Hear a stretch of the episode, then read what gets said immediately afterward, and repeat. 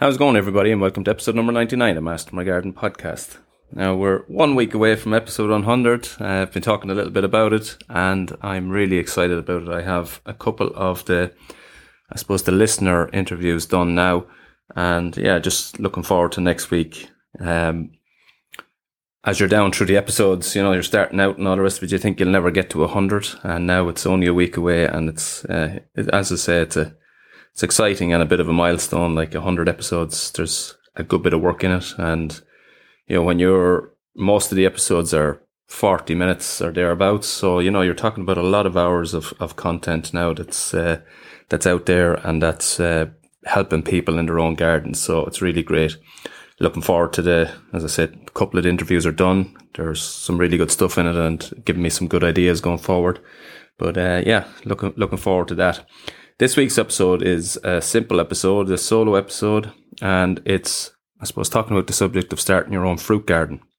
And a couple of weeks ago, I mentioned, uh, you know, in relation to the one about hedges, the episode about hedges, that um, November, December, great months to get started with your hedging because it's bare root season, and obviously bare root is a great time to plant hedges. But it's also a great time to do create your your fruit garden, uh, whether that be you know, an orchard that you're creating or whether it's just getting in some trees and some fruit bushes because pretty much all the, the major fruit will be available at this time of the year. The the bare root window is essentially from depending on weather, the middle of November, the end of November through to the end of March. But the earlier within that window that you you go looking for your plants, I suppose the better selection will be available to you as you get later in the season some varieties sell out and so on. So the earlier you can do that, the more chance you have of getting the actual varieties that you that you're looking for. Um, before you get started, there's a few considerations. Obviously, you need to think about what it is that you're looking to grow. You know what fruit you're looking to, to grow, and then choose, I suppose, plants and fruit trees, particularly that are suited to your area.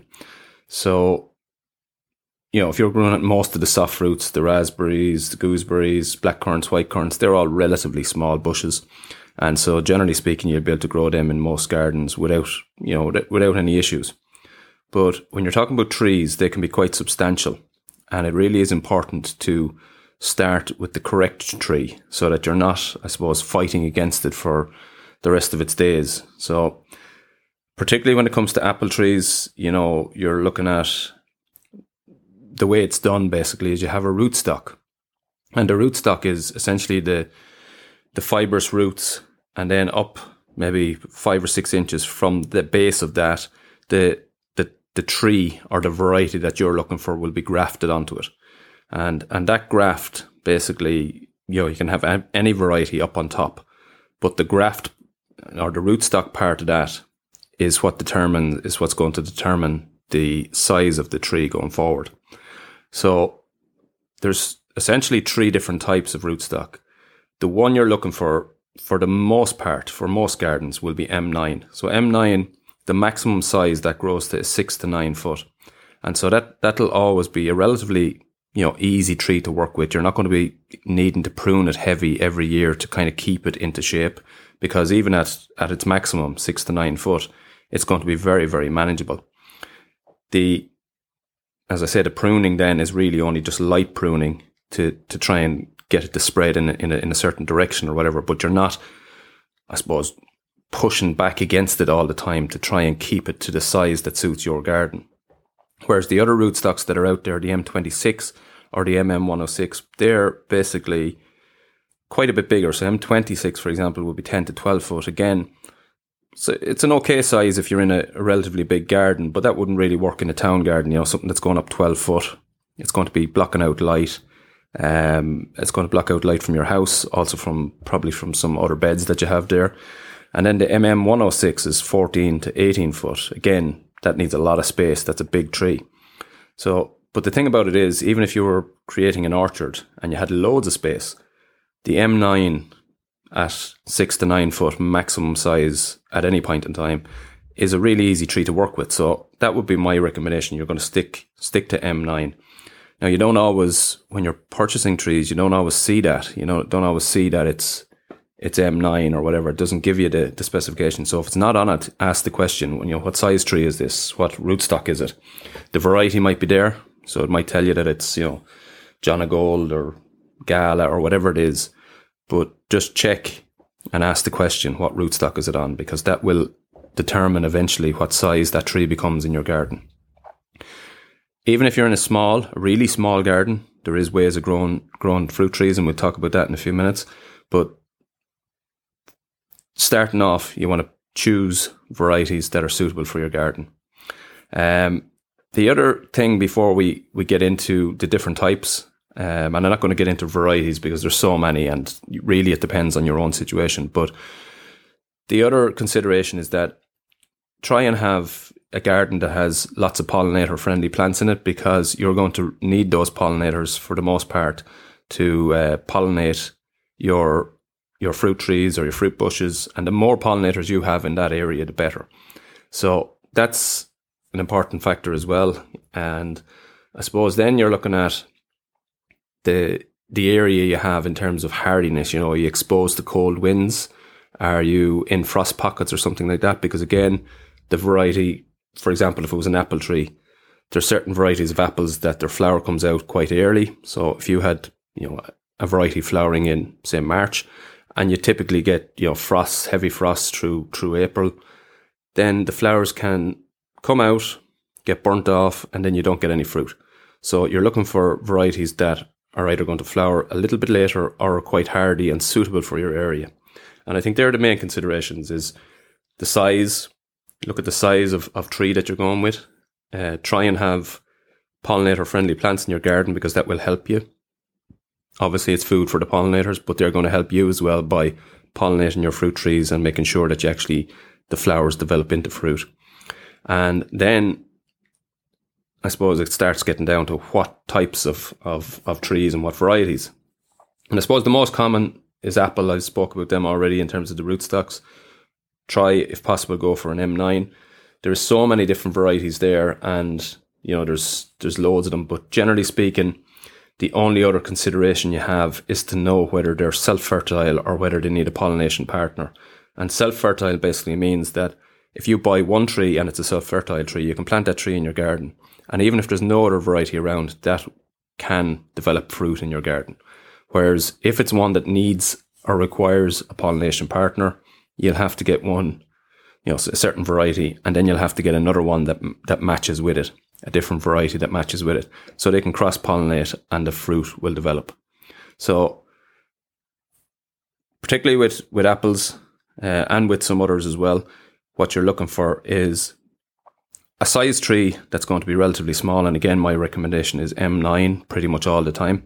Uh, look for one that's going to suit your area in terms of hardiness, or if you're in a a very mild area, you know, you can probably grow most varieties.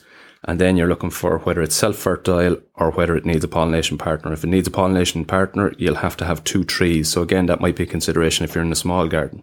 Maybe you don't have space for two trees, so you're better off to choose a self fertile variety in that case. Then, in terms of apples, I, I, like there is so many varieties, so I'm not going to I'm not going to get into the individual varieties. I talk a little bit about that in episode 37 and 38 with Thomas English, we get into some very good varieties there. So that's a good one to, to check out if you're looking for individual varieties of it. Um, but the important considerations at the start, make sure you're choosing the correct size tree for your garden. And again, the, the recommendation pretty much for any garden is, is M9 because they're just much more easy to manage and you're not fighting against them. Then you're looking for self fertile or if not, you need one with a pollination partner and uh, yeah, one that suits your area in terms of hardiness. Then sticking with, I suppose, tree fruit. The next one is plums. Now, I've grown plums here, and it's the variety Victoria for a long time. The tree actually got, I think it got hit with with lightning a couple of years ago, so it's a bit shabby now. So I'm going to have to renew it. But Victoria is a super variety. Um, really, really nice tasting heavy cropper, really heavy cropper, like that's something you'll have to watch if you go with Victoria, is that in certain years the, the crops were actually so heavy that they can break the branches. So just keep an eye out for that, that if you get it, you can do one or two things. You can support the branch and just make sure that the fruit doesn't weigh it down so much that it would actually break it. That's particularly in the younger years before the before the plant before the tree gets really strong and, and woody. Um, but you can either support it or you can take off some of them. Now you're better off to support it because if it's possible at all, because it will ripen all those fruits. So it's it's it's worthwhile doing that. Victoria, as I say, a very good variety.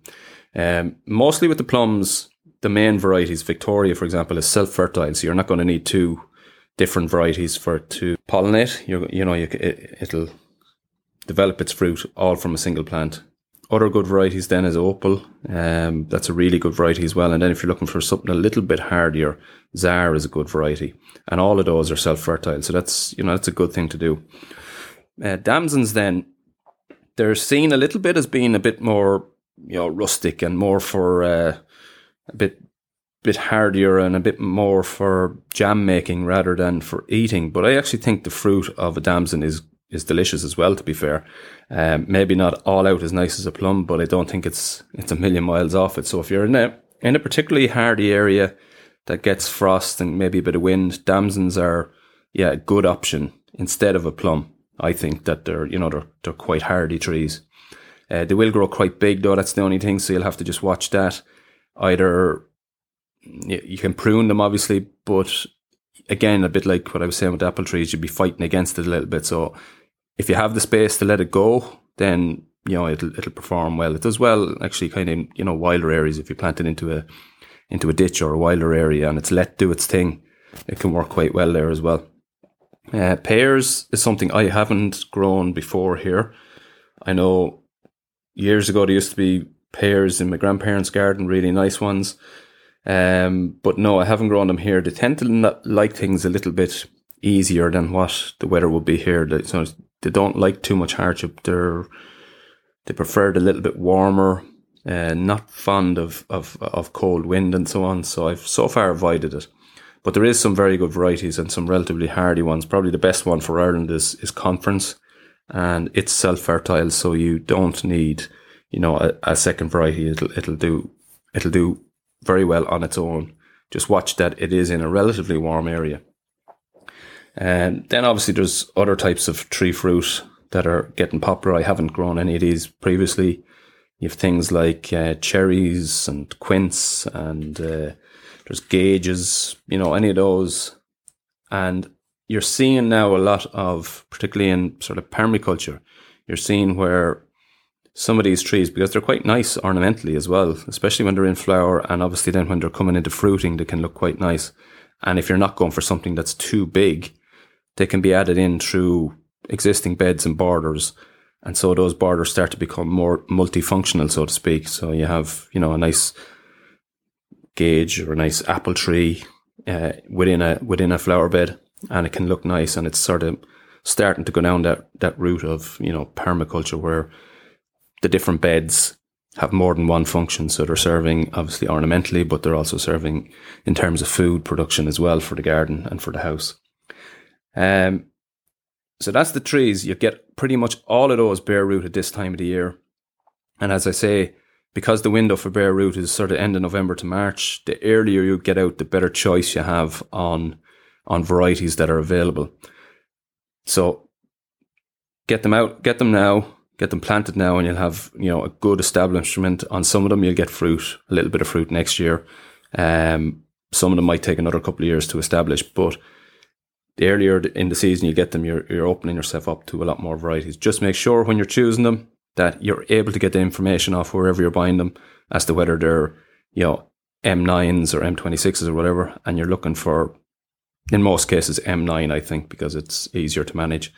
Check that it's self fertile or not and check that it would be suitable for your area. So you're not looking for a variety that's, if you're in a hardy area, you're not looking for a variety that's flowering really early. And that's important because it can be very frustrating. You plant six trees, but if they all happen to be six early ones and you're in an area that gets late wind and you never get fruit or you randomly get fruit every four or five years, like that's not what you want. What you're looking for here is something that's going to be super productive pretty much every year with the very odd exception if something strange happens but you're looking for, you know, as I say, pretty much fruit every year from these. So you want to get that choice right at the start, making sure that you're taking those considerations into into into play. The other fruits then is more onto the softer fruits that you're going to find at this time of the year are strawberries. You get them in in crowns at this time of the year. Very very good. When you're looking for for crowns, you're looking for a very very good, big, strong crown. Not looking for a little small one. Like you will see little small ones which are, you know, pretty much like a runner. You're looking for a big strong crown and when you plant that, like you'll definitely have fruit from that quite early next year. Um, so get them, get them at this time of the year. If you're looking for, you know, a couple of different types of varieties, it's it's best to choose. And it goes, it's the same for a lot of these, and strawberries, raspberries in particular. What you're looking for is keeping yourself in fruit for a longer period of time. So you're looking for an early fruiting variety, a mid-season fruiting variety, and a late variety. And again, ask the question, you know, choose three varieties or whatever it is, three or four varieties that are going to extend that season for you. So you'll get your early fruiters, you know, starting to give you some fruit in probably May and June, and then June and July for your mid, and July, August then for your late. So you're going to have fruit over a longer period of time. If you buy all you know, as a lot of people do, buy all the same variety, you'll have quite a lot of, tom- of I was going to say tomatoes, you'll have quite a lot of strawberries um, in a little window, but you won't get them producing over a long period of time. So choose several different types of varieties.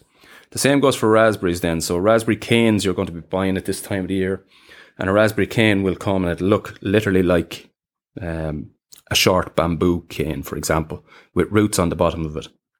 And there's essentially two types. There's the there's the early and mid season fruiters, which are going to come as canes and need to be tied and need to be supported. So they'll fruit on second year growth. So you plant them in, they put on a flush and new growth, but the, the, the fruit will actually occur on the previous season's growth. And there's a bit of pruning every year on those. And again, if you check back to episode 37 and 38, you'll hear all about how to prune those. The autumn varieties then are different. So the autumn varieties, autumn bliss and gold, they're basically um, bush varieties. So what they'll do is you, you literally plant them in and you don't have to support them. And what they'll do is they'll just con- continue to sucker and basically new new plants will sprout up. And all you do once a year, well, you want to keep them in check as well and let them let them grow wild. My ones are probably going a bit wild at the moment, to be fair. But all you do is once a year, you just come in and you just cut all the all the growth off, and they will basically sprout up the following spring, and you get your berries on that season's growth. And they're flower, they're fruiting quite late in the season, so they're going to be they're going to be fruiting sort of October, November. So I picked the last of them about ten days ago, and actually there was some left on it, but what happened was uh, there was a night's frost, and they just kind of went to mush after the night's frost. But I don't mind leaving a few anyway for the birds and so on. But really heavy copper, absolutely no work with them, but they do spread out a bit. So you want to just keep them in check. So raspberries then again, your your early season canes, early and mid season are going to be canes. They're going to need to be supported on a wire, and then your late ones are going to they're bush farming, so they're going to just fruit on their own, and you're not going to have to support them or anything like that. And just cut them back once a year down to the ground, and they'll sprout up again. Then you have loads of other options, you know, black currants, uh, white currants, red currants. And again, I suppose if you're looking at, you know, the likes of blackberries and that, you're again, you're probably looking at, if you're going to get three or four bushes, you might as well try. I suppose it depends on what you're using it for. If you're using it for jam production, for example, all the one variety might be fine and you just harvest them all in one go and then go make your jam. But if you're using them for, for fresh, then you're possibly better to, um, I suppose, harvest as you want it. So you'll get again, you'll get an early, a mid, and a late season variety. And uh, yeah, that's that's a good that's a good strategy is to is to be choosing different seasons. Um, then after that, there's you know gooseberries again. Same thing. You're going to buy them in bush farm and There's several varieties. You know, there's Invicta is the most popular one, I guess. But there's other ones. You can get red ones, and you can get really yellow ones. You get some that are sweeter. Some are more suitable for eating fresh. Others are more suitable for making making jam. But again, you're just buying it in bare root form at this time of the year, and very very good value for money. Now, for the average household, one or two gooseberry bushes is probably enough. I don't have any gooseberries themselves, don't like them particularly. Um, but you know, a singular, maybe two two bushes, three bushes is probably en- enough for most people. Lots of new berries sort of coming on stream as well. You get most of them bare rooted this time of the year. You'll get things, you know, the all the different types of um, goji berries, and you're talking about, you know, these newer ones. And there's crossover ones. So there's Tay berries and Logan berries and all those. And, you know, they're all have their place. Um, I, again, I don't grow any of them here as such, but yeah, they're, they're useful and, uh, interesting, I guess, to grow. So there's, there's lots of options there. The other thing that kind of falls under, falls under, uh, fruit a little bit. It's it's um, falls under vegetables in some ways as well. Like people would class it at times as a vegetable is rhubarb, and it's a it's a really good thing to have. And like it's so simple. The only thing with it is you, at this time of year you're buying a big crown, so it's like splitting a, a hosta, for example. You just get a big lump of roots, you plant them in the ground, and you mulch it down with with um, organic matter but you cannot touch them for the first two years, really. You need to let it produce, let it die back down and, and, and take in all the energy into the, into the, into the stool and do the same nearly in the second year. You might get to pull a little bit in the second year, but mostly for two years, you won't harvest off that. And then after that, it should produce good quality uh, rhubarb for several years, maybe up to seven, eight, nine years. You can also split it. So if the if the crowns start to get too big, you can split them and and you can multiply them a bit. You can also do that with strawberries, as you know. So strawberry runners will come out of your, your the strawberry crowns that you've planted now. They will come out next sort of May time, June time, and the runner comes directly off the plant. And where you see the new leaves forming, you can either pin those to the ground and dig them up in the dormant season to plant somewhere else, or you can put a pot directly under it. Let it root into the pot, and when it has finished rooting in and the roots are solid and it's not depending on the mother plant anymore, you can just cut it off, and there you have it, a new plant. And that's a really good way to keep your crops renewed. So, strawberries, you're going to get, I don't know, three or four good years, maybe five decent enough years out of your strawberries, and then they kind of get spent out. But by catching the, the runners off them you're sort of reproducing and you're not needing to go get more again. You're you're doing you're getting them all from the original purchase as such. Uh, I said earlier on that if you're in a really small garden, that it's still possible to grow some fruit, and it is. And you can get things now called family trees.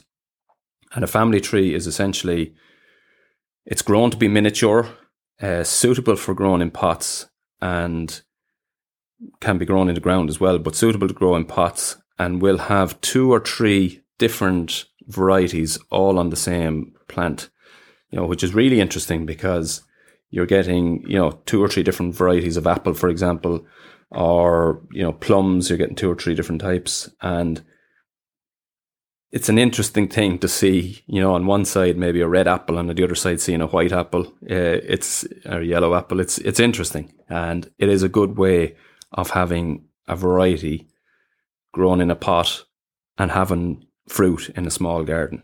Obviously, then some of the other ones are quite small. Again, I would utilize, you know, mixing through flower beds so you don't have to specifically have an area for this. You can pop in an odd, you know, an odd, for example, a gooseberry into a perennial border. You will hardly even see it there, but you know it's there and you can you can harvest off that.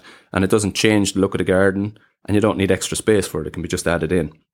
And then, of course, you can do things like uh, your strawberries, you can do them in pots or hanging baskets or raised beds. And, you know, that's a good way of, if you're struggling for space, of having a little bit of fruit produced in your garden. So there's always a way to do it.